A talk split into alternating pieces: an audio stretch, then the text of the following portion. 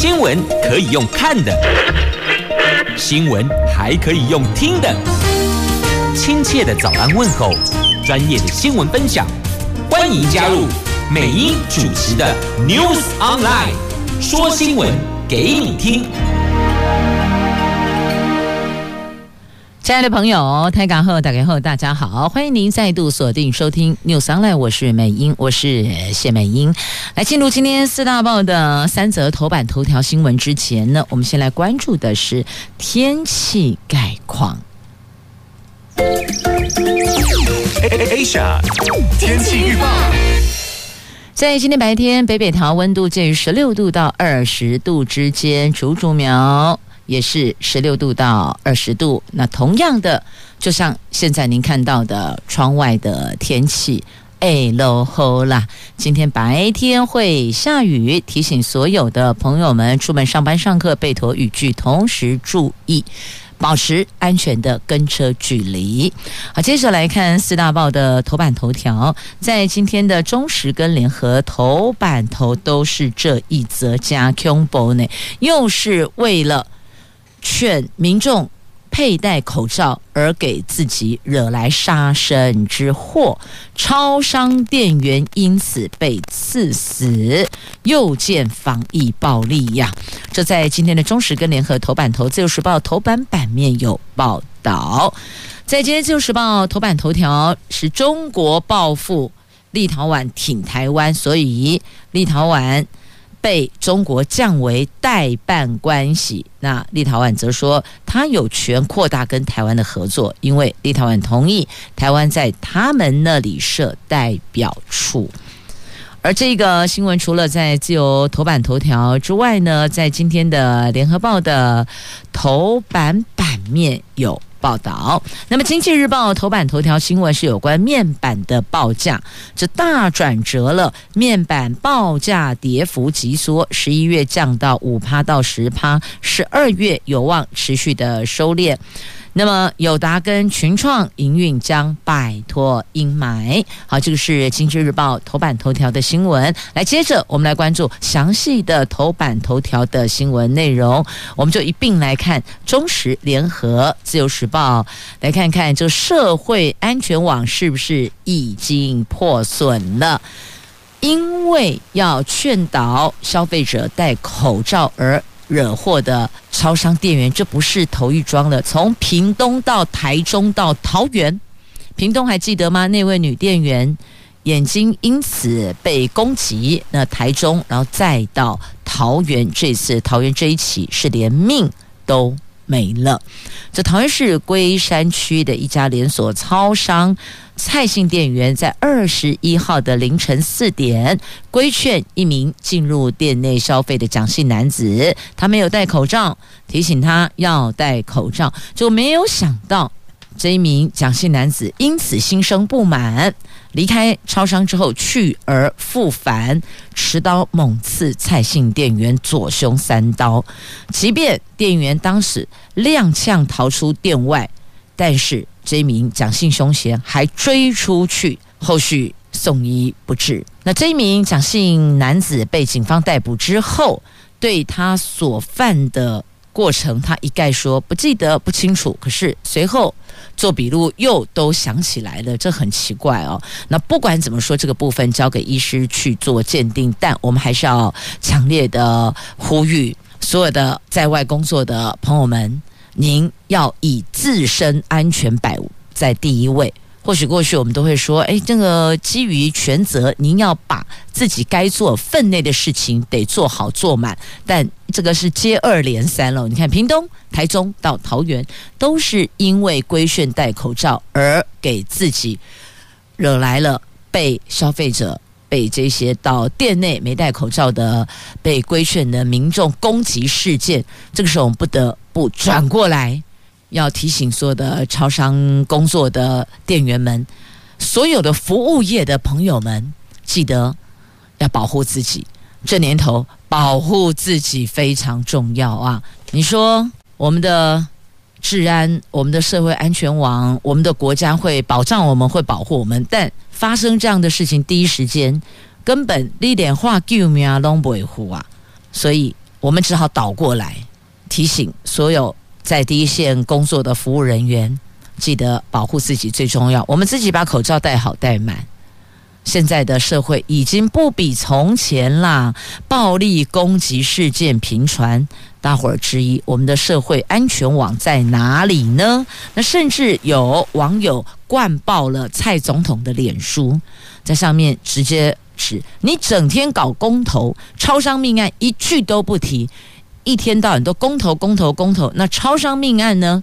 这个是社会安全网，这个是治安问题，那请问超商命案呢？那桃园市长郑文灿有跳出来谴责暴力，那警方也加强夜间巡逻，但毕竟警力有限，所以为什么美英刚特别要请所有的服务人员、第一线工作的服务人员先懂得保护自己啊？那这一名蒋姓嫌犯呢，他是前前后后三度进入超商，第一次进去因为没戴口罩，被店员好心规劝。第二次，他戴口罩进去了，但是呢，把这个口罩丢向收银台的后方，等于已经有了情绪性的宣泄了。第三次，则是带着雕刻刀，就是要来攻击、要来伤害这名规劝他戴口罩的店员，所以他是带着武器来的。这个就算是预谋杀人了，而现在呢，也真的让这件。这个预谋成真了，事后被警方逮捕，供词反反复复，然后说他有睡眠问题，说他有什么问题，什么问题？我只想问一句：你敢做，为什么不敢当？是啊，当你拿着刀要去逞凶的时候，难道你没有想到后果吗？为什么总是要等到事情无法挽回才懊悔不已呢？所以反过来，我们只好先求自保喽。这一名。凶嫌他是一名纸雕师，还曾经上过媒体呢。好，这个部分就让警方去查查了。那么我们所有的朋友们，彼此的亲朋好友哦，互相提醒，保护自己非常重要。那么超商店员因为劝戴口罩而遭到伤害事件，今年已经有五起了。已经有五起了，我们大家印象比较深刻的，可能是停留在九月底的屏东的高速超商的女店员被攻击、痛殴、挖眼案。那再来呢，再到台中有男店员被殴打、血胸合并脑震荡。那再来就是这一起。在桃园的，就是大家印象最为深刻的。那另外，在桃园还有一起，在十月中旬的时候，在中坜的超商，啊，他是这一名这个逞凶者，他是恐吓，然后呢，有一些肢体上的殴打。那在五月中旬呢，新北的土城呢，也有发生了。规劝戴口罩，结果被攻击。这名店员头部缝了十二针。好，这是在今年度五起超商因为劝戴口罩，因为恪尽防疫指引而被伤害的事件呐。好，这是在今天媒体有报道的区块哦，非常的遗憾。那店员的父亲。就是被伤害的店员父亲哀痛说：“为什么我的儿子去上个班就没有命了？出门还好好的，后面是车祸噩耗，孩子永远回不来了。而是因为孩子终于执守恪尽提醒的责任，这样超商店员有错吗？他也是在保护保障其他的消费者的。”安全守护大家的健康，结果把自己推向了第一线最危险的边缘地带。继续呢，我们来关注《自由时报》头版头条的新闻。在中国，为了报复立陶宛挺台湾，所以把他跟立陶宛的关系往下降，降级了。外交部关系就是他们的外交关系，把它降为代办级。那么，立陶宛的前总理说。设代表处，我们台湾呢？设代表处意味着将和中国断交了，所以有可能未来立陶宛是跟我们做朋友，而跟中国切开来了。欧洲国家立陶宛不顾北京的抗议跟反对，允许台湾设立驻立陶宛台湾代表处。那中共外交部昨天宣布将中国跟立陶宛两国的外交关系降为代办级。那之前中共已经在今年八月召回驻立陶宛的大使。那立陶宛二十一号对这件事情表示遗憾。那我国外交部说呢，中国政府对立陶宛采取的外交关系降级措施，只是凸显了偌大强国既蛮横又狭小，没有气度。那外交部说，立陶宛坚定捍卫他们的主权、决策跟自由民主价值，这一点令人很敬佩。那立陶宛跟台湾也是理念契合的友好伙伴，双方也将持续不断加强在各个领域的交流与合作呀。那代办。代办处跟代表处有什么不同的？代办是比较低层级的外交代表啦，位阶低于大使和公使，但是职权是相同的。一旦宣布外交关系降级，甚至关闭他们的大使馆啦，哦，是领事馆，或是对把对方的大使列为不受欢迎的人士，则是显示这两国的外交出现了严重的问题。那再往下走。就是要断交了。那中共外交部昨天发声明，他们说立陶宛不顾中国方面严正抗议跟反复的交涉，允许台湾当局设立驻立陶宛代台湾代表处，这个举动公然在国际上制造了一中一台。背弃了立陶宛在两国建交公报中所做的政治承诺，这个有损中国的主权跟领土完整，粗暴干涉中国内政，所以中国方面对此强烈表达不满跟严正的抗议呀。那中国因为。要维护主权跟国际关系的基本准则，所以不得不把外交关系跟立陶宛的部分降为代办级。那想说这样子，立陶宛是不是会迷途知返？但并没有，立陶宛很强硬的说：“说我本来就有我自己的权利，要跟谁交朋友，跟谁互动嘛。所以你把我降为代办级，那就代办级吧。”显然，立陶宛在这个事情上面还挺硬的，很有自己的想法。再说的通俗一点，他蛮有 guts 的哦，不畏惧中国的这威胁啦、恐吓啦、利诱啊。那路透社报道，立陶宛外交部发表声明说，同意台湾设立代表处是基于经济的利益。立陶宛重申坚守一个中国政策，但同时也有权扩大跟台湾的合作。同意并设立非外交性质的代表处，确保双边关系务实的发展，就如同其他许。多国家的作为一样哦，好，这是有关路透社所报道的立陶宛的声明啊，对外就是这么说的，基于经济利益，那他依旧是遵守一个中国，所以这就矛盾了，你要。力守一个中国，那又跟我们设了这个互动外交关系比较好的，到了代表处的层级，那是因为经济利益，那不就是我们是互相独立的往来吗？我对你，你对我啊，那这样子有没有违背了一个中国的承诺了呢？好，这个就让立陶宛自己去解释吧。那么这一则新闻登上今天自由时报头版头条，联合报的头版下方。来继续我们前进，《经济日报》，我们来关注财经新闻。电视面板最新的报价在今天十一月二十二号将出炉，业界透露，比十月主流的五十五寸等规格重挫大概有两成哦。十一月报价出现戏剧性的转折，在供给面、在需求面都有好消息的前提下，单月跌幅大幅收敛。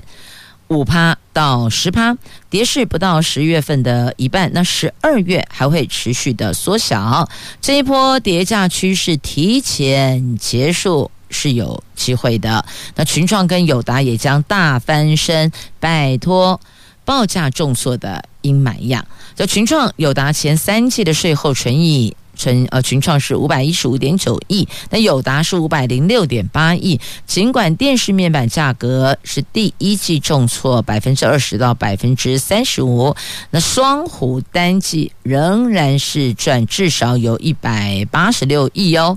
那本季的报价跌幅有些。比预期还要来得小，那反而认为这双虎单季获利仍将高达百亿元，年底获利都有朝向六百五十亿元以上靠拢的实力哦，改写了这个新的记录。如果报价的跌势会提前结束的话，那明年的业绩。就更值得期待了哦。好，这是在今天《经济日报》头版头条。那再来看一下股市，同样在这个版面哦。台湾股市做账做梦行情来了，为什么做账还要绑做梦呢？企业集团跟投信拼年终绩效，财报空窗期，这元宇宙、电动车等题材点火，推升买盘。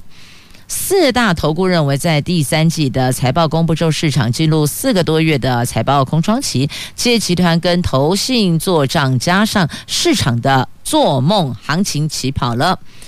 操盘人陆续上修台湾股市年终的行情目标，据新区间哦。那最新的区间呢，算出来是落在一千八百。一万八千两百到一万八千三百点之间，不排除会再写下历史新高的可能性哦。不过呢，这操作股票、买卖金融商品哦，还是要小心谨慎呐。好，这是在今天《经济日报》头版两则的新闻。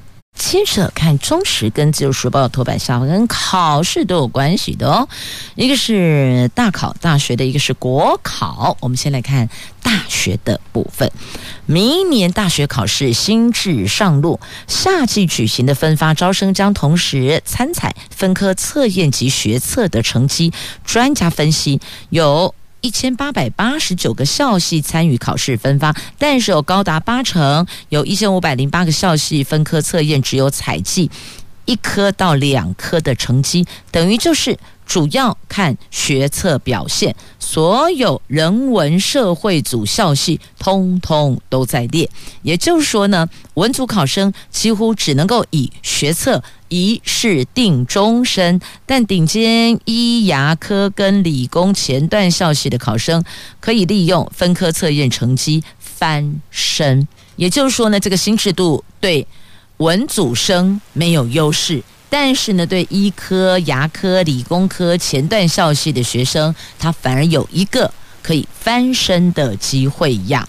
那明年大学考招实施新制，在考试分发管道，大学校系可以同时采计分科测验跟学测成绩，依规定总共采计科目至少三到五科。如大学校系采集科目中只有一科。两科看分科测验成绩，那其他是看学测成绩，就等于是以学测成绩来一分高下了。那明年有一千八百八十九个校系参与考试分发哦，采集一科分科测验者就有九百五十四个校系耶，采集一科到两科的有一千五百零八个校系，占比高达将近百分之八十，因为百分之七十九点八不就将近八成了吗？考生如果一月底学测没有考好，那么就很难靠七月中旬的分科测验扳回来这个。会有困难，因此还是要特别的提醒哦。那么有专家、升学专家说，明年所有的文组校系考试分发变招生，都属于以学测成绩来决定是否录取这一类。譬如说，成大中文系采计学测国文、英文及分科测验历史等三科成绩，那中央大学财经系采计学测。国文跟英文还有数 B 级分科测验，公民与社会等有四科的成绩哦。最终学测成绩好的会比较有录取的机会啦。因此讲了个半天，就是文组生啊，你明年的一月份的考试对你是超级超级重要的哦。那么以医科、牙科、理工科前段校系的学生来讲。还有一次翻身的机会，但文组考生看来似乎这一块的机会。并不那么的阳光了。好，接着来看国考的部分。国考拼数位化，申论题线上作答，明年七月要上路哦。这国考数位化有新的进展了。考选部预计将申论题纳入线上作答，最快明年的七月率先在专技人员、资商心理师、临床心理师这两类科来办理，而且逐步的扩及中国的。医师、营养师的考试。那考选部每一年举行十九次的国考，有四十万人报考，十六次是纸笔的考试。那目前的绝大部分。分类科申论，还有绘图，还有计算等题目，都是以纸笔撰写作答的哦。那现在率先实施的就是心理咨商师跟临床心理师这两类科。那网络报名预计明年完成，全程无纸化，全部都在网络上一纸搞定啊。那其他数位转型的重点，网络报名预计明年完成，全程无纸化，而且将发展视讯化口试，让口试委员及应考人进行无接触互动式的。个别、集体跟团体的口试环境，也将善用 AI 人工智慧的创新技术，持续规划跟开发应用城市，比如说试题难易度预测城市，还有电脑辅助评分城市等等等哦。总之就是要让我们的国考逐步的迈向数位化。那也会透过各考区办理体验活动，咨询各界看法跟建议，也会在官网上。提供模拟演练来缩短数位的落差呀。好，所以学习数位已经是个趋势哦，就不要再以年龄来做分野，说啊，我都已经归回啊，我黑嘞安诺过度安诺啊，可能学习效果没有那么的快，学得比较慢。其实这些都不用去管它。有句话说得好，活到老学到老，不管你几岁，想学就去学，你说对吧？专家学者说呢，国考数位化有一个优势，就是可以避免笔迹偏见评分呐、这样或许会更加公允。的确。这个笔记就有点像什么？我们人跟人初次见面那个印象分数哦，外形、外貌、外观、应对互动，会给你留下一个印象分数。笔记同样哦，你的字写的怎么样？这同样也会给评分老师有一个印象，到底是导向好的高分，还是导向这个比较感觉不是那么愉悦的？那可能分数就拿不高好了。所以全部数位化这一点，或许就是。测验你的真实力。那再来关注这个跟考试有关系啊，不过这个是很负向的，叫做集体作弊。我们来看《自由时报》A 十一生活新闻版面的头条哦，北医大医学系三年级的期中考。爆出了集体作弊的争议，有拿手机查资料的，还有公开讨论答案的。校方说，老师已经将这一科考试作废了，所以要么就是重考的意思哦。有家长投诉，呼吁校方能够证实问题所在。校方说，老师考试规范不明，所以才会让同学拿手机查资料，或是公开讨论答案等等。确实，考试的游戏规则。只要老师先定下来做说明，再进行考试，那是没有争议的哦。有的教授会告诉你，随便你们呢，你们要拿手机、要带电脑来查，随便你都可以，因为我的题目不是制式答案的。我要的是你的见解、你的分析、你的看法，我才了解你的深入度到哪里。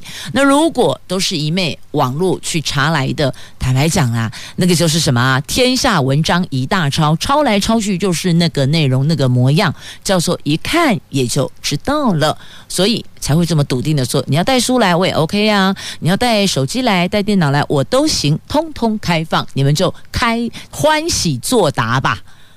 也有教授是这个样子，那大家都公平，全部可以带手机、电脑查资料，那或是 open book，对吧？有时候教授就说：“好，我们这次考试，我们就 open book。为什么？因为题目答案不在书本里边啊，随便你翻吧。教授要的是你的融会贯通，所以。”他才这么笃定说，随便你们要到哪里找答案都可以。不过公开讨论答案这个倒是比较少见了，通常都还是自己作答居多。好，那再接着也是跟教育有关系呢。我们的新南向境外生百分之五十六啊，教育部推动五年有成，明年继续编十五亿，总共投入八十七亿，要吸引人才。教育部新南向计划推动到现在五年多，成果展现喽。即便受到疫情冲击，一百零九学年各国境外生总人数减少三万人，但是西南向国家学生只有小减两千人，占比反而增加到百分之五十六。西南向国家的学生生已经成为我国境外学生的大宗了。其实之前可能这一块的所谓的境外学生，中国居多，那现在不。像新南向的居多了，这个也是政府常年来编经费补助，希望能够看到的吧。好，接着我们再把焦点拉回头版版面的新闻了。中时头版下方来看一下，这个前美国国务卿季辛吉一公虾米类。季辛吉在预定美东时间二十一号播出的电视访问节目中宣称，他不认为中国大陆在未来的十年之内会以武力入侵台湾，但绝对可能采取措施削弱台湾地位以及展现实质自治的能力。等于就是说呢，他还是会出手，但是呢，不会武力犯台呀。那季辛吉是接受 CNN 的节目。专访的时候提到的哦，我不预期中国会全面进攻台湾，这么说吧，在十年内是不会的，我只能看到这么远。但是他也说，可以预见的是，北京将采取措施削弱台湾展现真实实质自治的能力呀。好，对于近期美国中国关系紧张，基辛吉曾又呼吁两国必须要另一个尼克森访中时刻尽快展开对话。那么，基辛吉十年前接受这媒体访问时就曾经说，中国的实力跟经济日益增长，对美国来说，与中国打交道。会是一大挑战呢？那当时他被问到，当年推动美国中国接触的时候，是不是预料到中国会成为一个足以在经济和技术上跟美国竞争的全球强权呢？那季辛吉回答：完全不能想象，没有人能感知或是预料到这种情况。就力量来讲，中国跟美国是最相近的，又有复杂的过去，对美国是一个很大的挑战。而开启另一场冷战，并不是解决之道哦。那冷战会导致一段很长时间的对抗。榨干两国以及相关的国家等等，所以他不见他不支持，不认为这么做是好的。好，就是在今天的《自由时报》的头版下方的新闻。那么接着呢，我们再来看一下这个后翼商圈闪亮登场。不过这个伞不是金光闪闪的闪，是雨伞的伞，后刷的伞呐、我们来看高雄时尚大赏。高雄的风行潮时尚活动在后裔商圈登场，在彩绘天空伞下展演多套校园新秀服装设计作品，搭配超人气 DJ 秀，炒热气氛，也为这个周末上阵的高雄时尚大赏热身呐、这后裔商圈每到年底，在主要街道上，我们这商圈的协会都会挂。上千把彩色雨伞，形成了后裔商圈的雨伞街的特色街景，在。二十七号当天会邀请超人气呛这个嘻哈歌手九一一现场开唱，还有多名的知名的潮流艺人跟社群名人、时尚名模都会在这场决赛及颁奖典礼现身哦。所以要追星的朋友可能不用追到台北来了，屏啊高雄屏东的朋友就近就可以看到您的偶像了。好，这是在今天《旧时报》头版的图文。那么到这儿哦，四大报头版版面的所有。的新闻都带您聚焦喽啊！来，真的可以陪我天涯吗？结果这个台湾旅游泡泡泡泡泡泡破了。最近帛琉总统为了这个月帛琉台湾零航班而大发雷霆啊！不过，检视帛琉泡泡政策的时空背景，当时国内疫苗大缺货，民众出国是为了打疫苗，而不是为了要去旅行啊。现在疫苗已经充足，甚至还过剩了。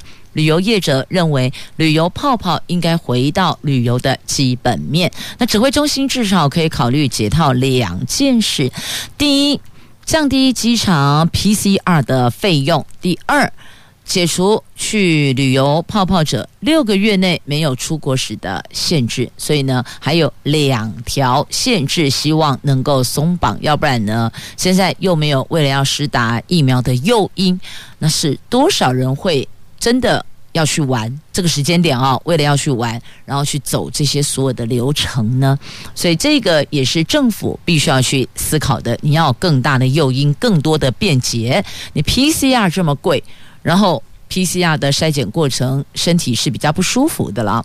那么还有六个月内没有出国时的限制，所以这些是不是有？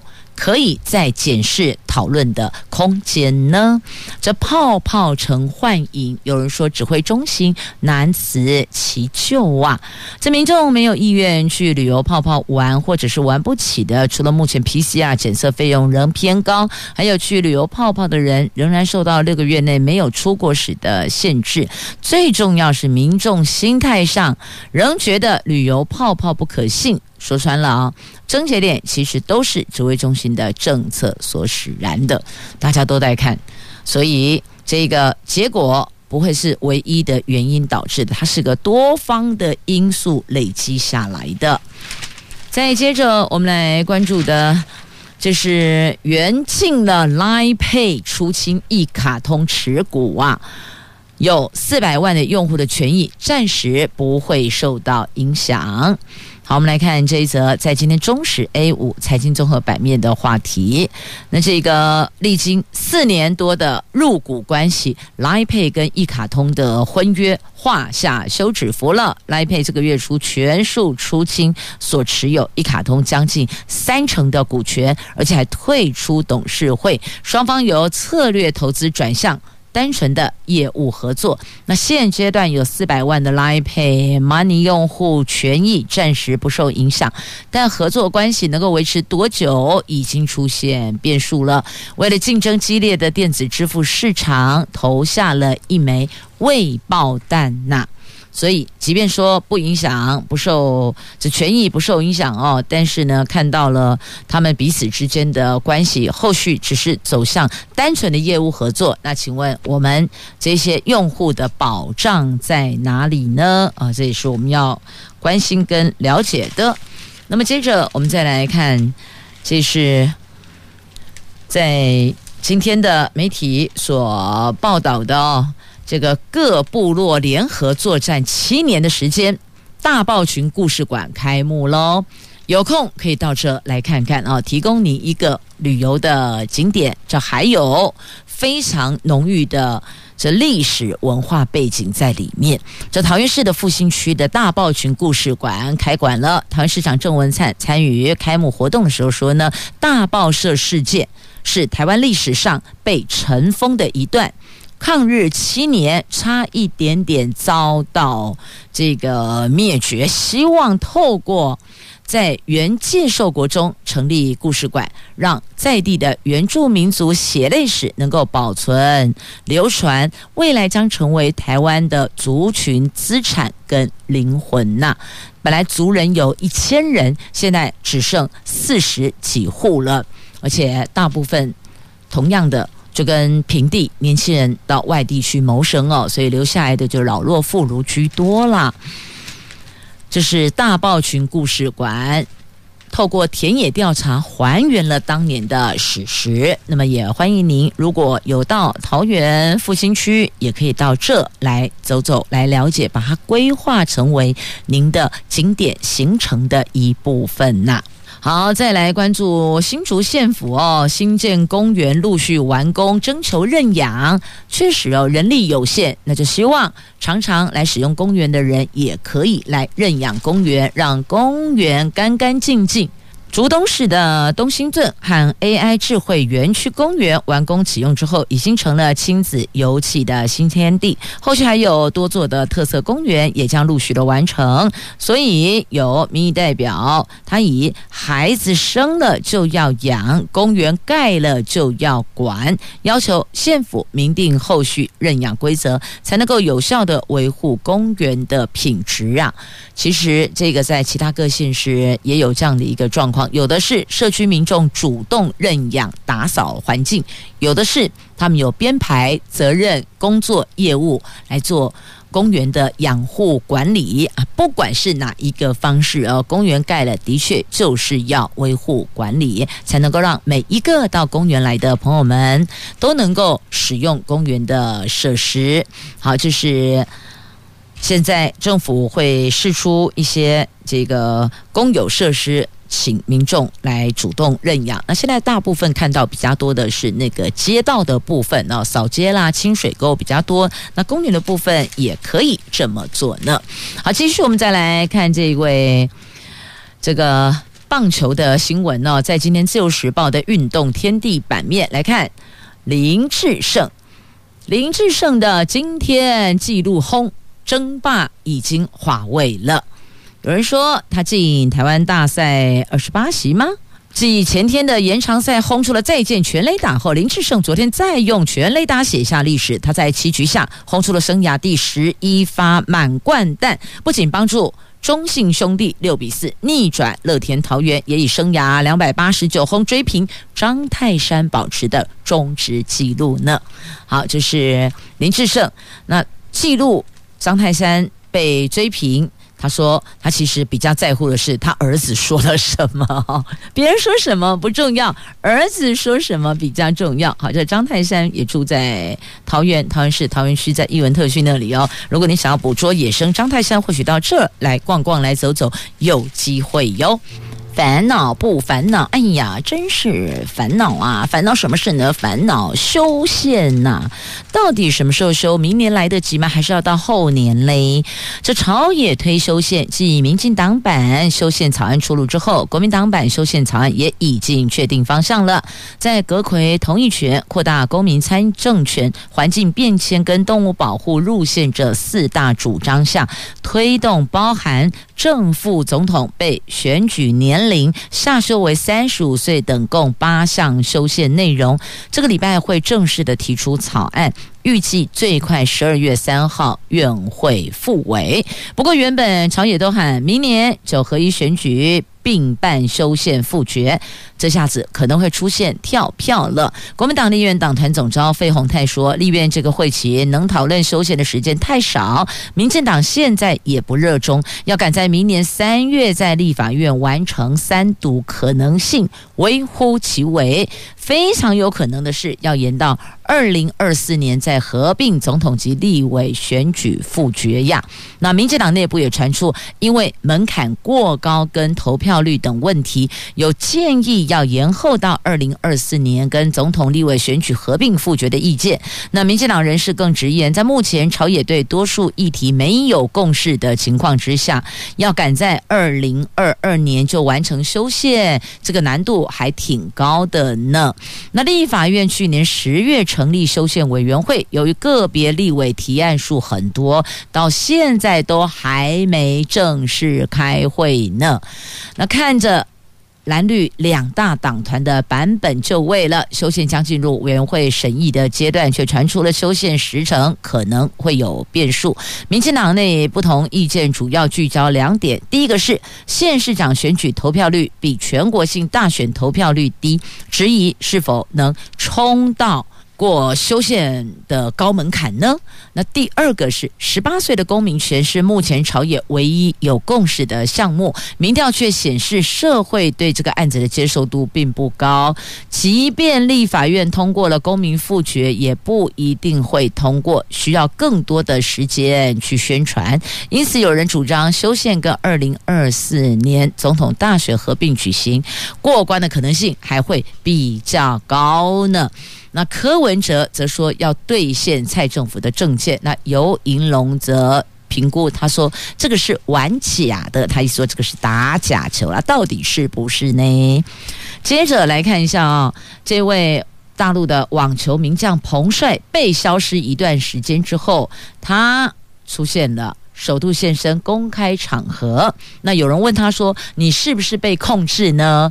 啊、他对这个问题没有回答。不过呢，彭帅的被消失的确引起国际的注目。他出席了青少年网球决赛活动啊。好，那再继续要提醒您的是哦，天气是越晚越冷，想要赏雪的朋友可能有机会了。北台湾最低下探十三度，强度。不排除上修为冷气团，也可能是今年入秋之后最冷的一波呢。那因为今天、明天两天的水汽比较多，如果气温搭配得当，有机会可以上山去追雪，譬如说西大武山啦、雪山等北台湾海拔三千五百公尺以上的高山是有机会的。想赏雪的民众注意一下，留意一下这部分的讯息。那么再来，今天、明天低温十三度，而且越夜越冷，请大家注意保暖喽。说声感谢朋友们收听今天的节目，我是美英，我是谢美英，祝福您有愉快而美好的一天，我们明天空中再会了，拜拜。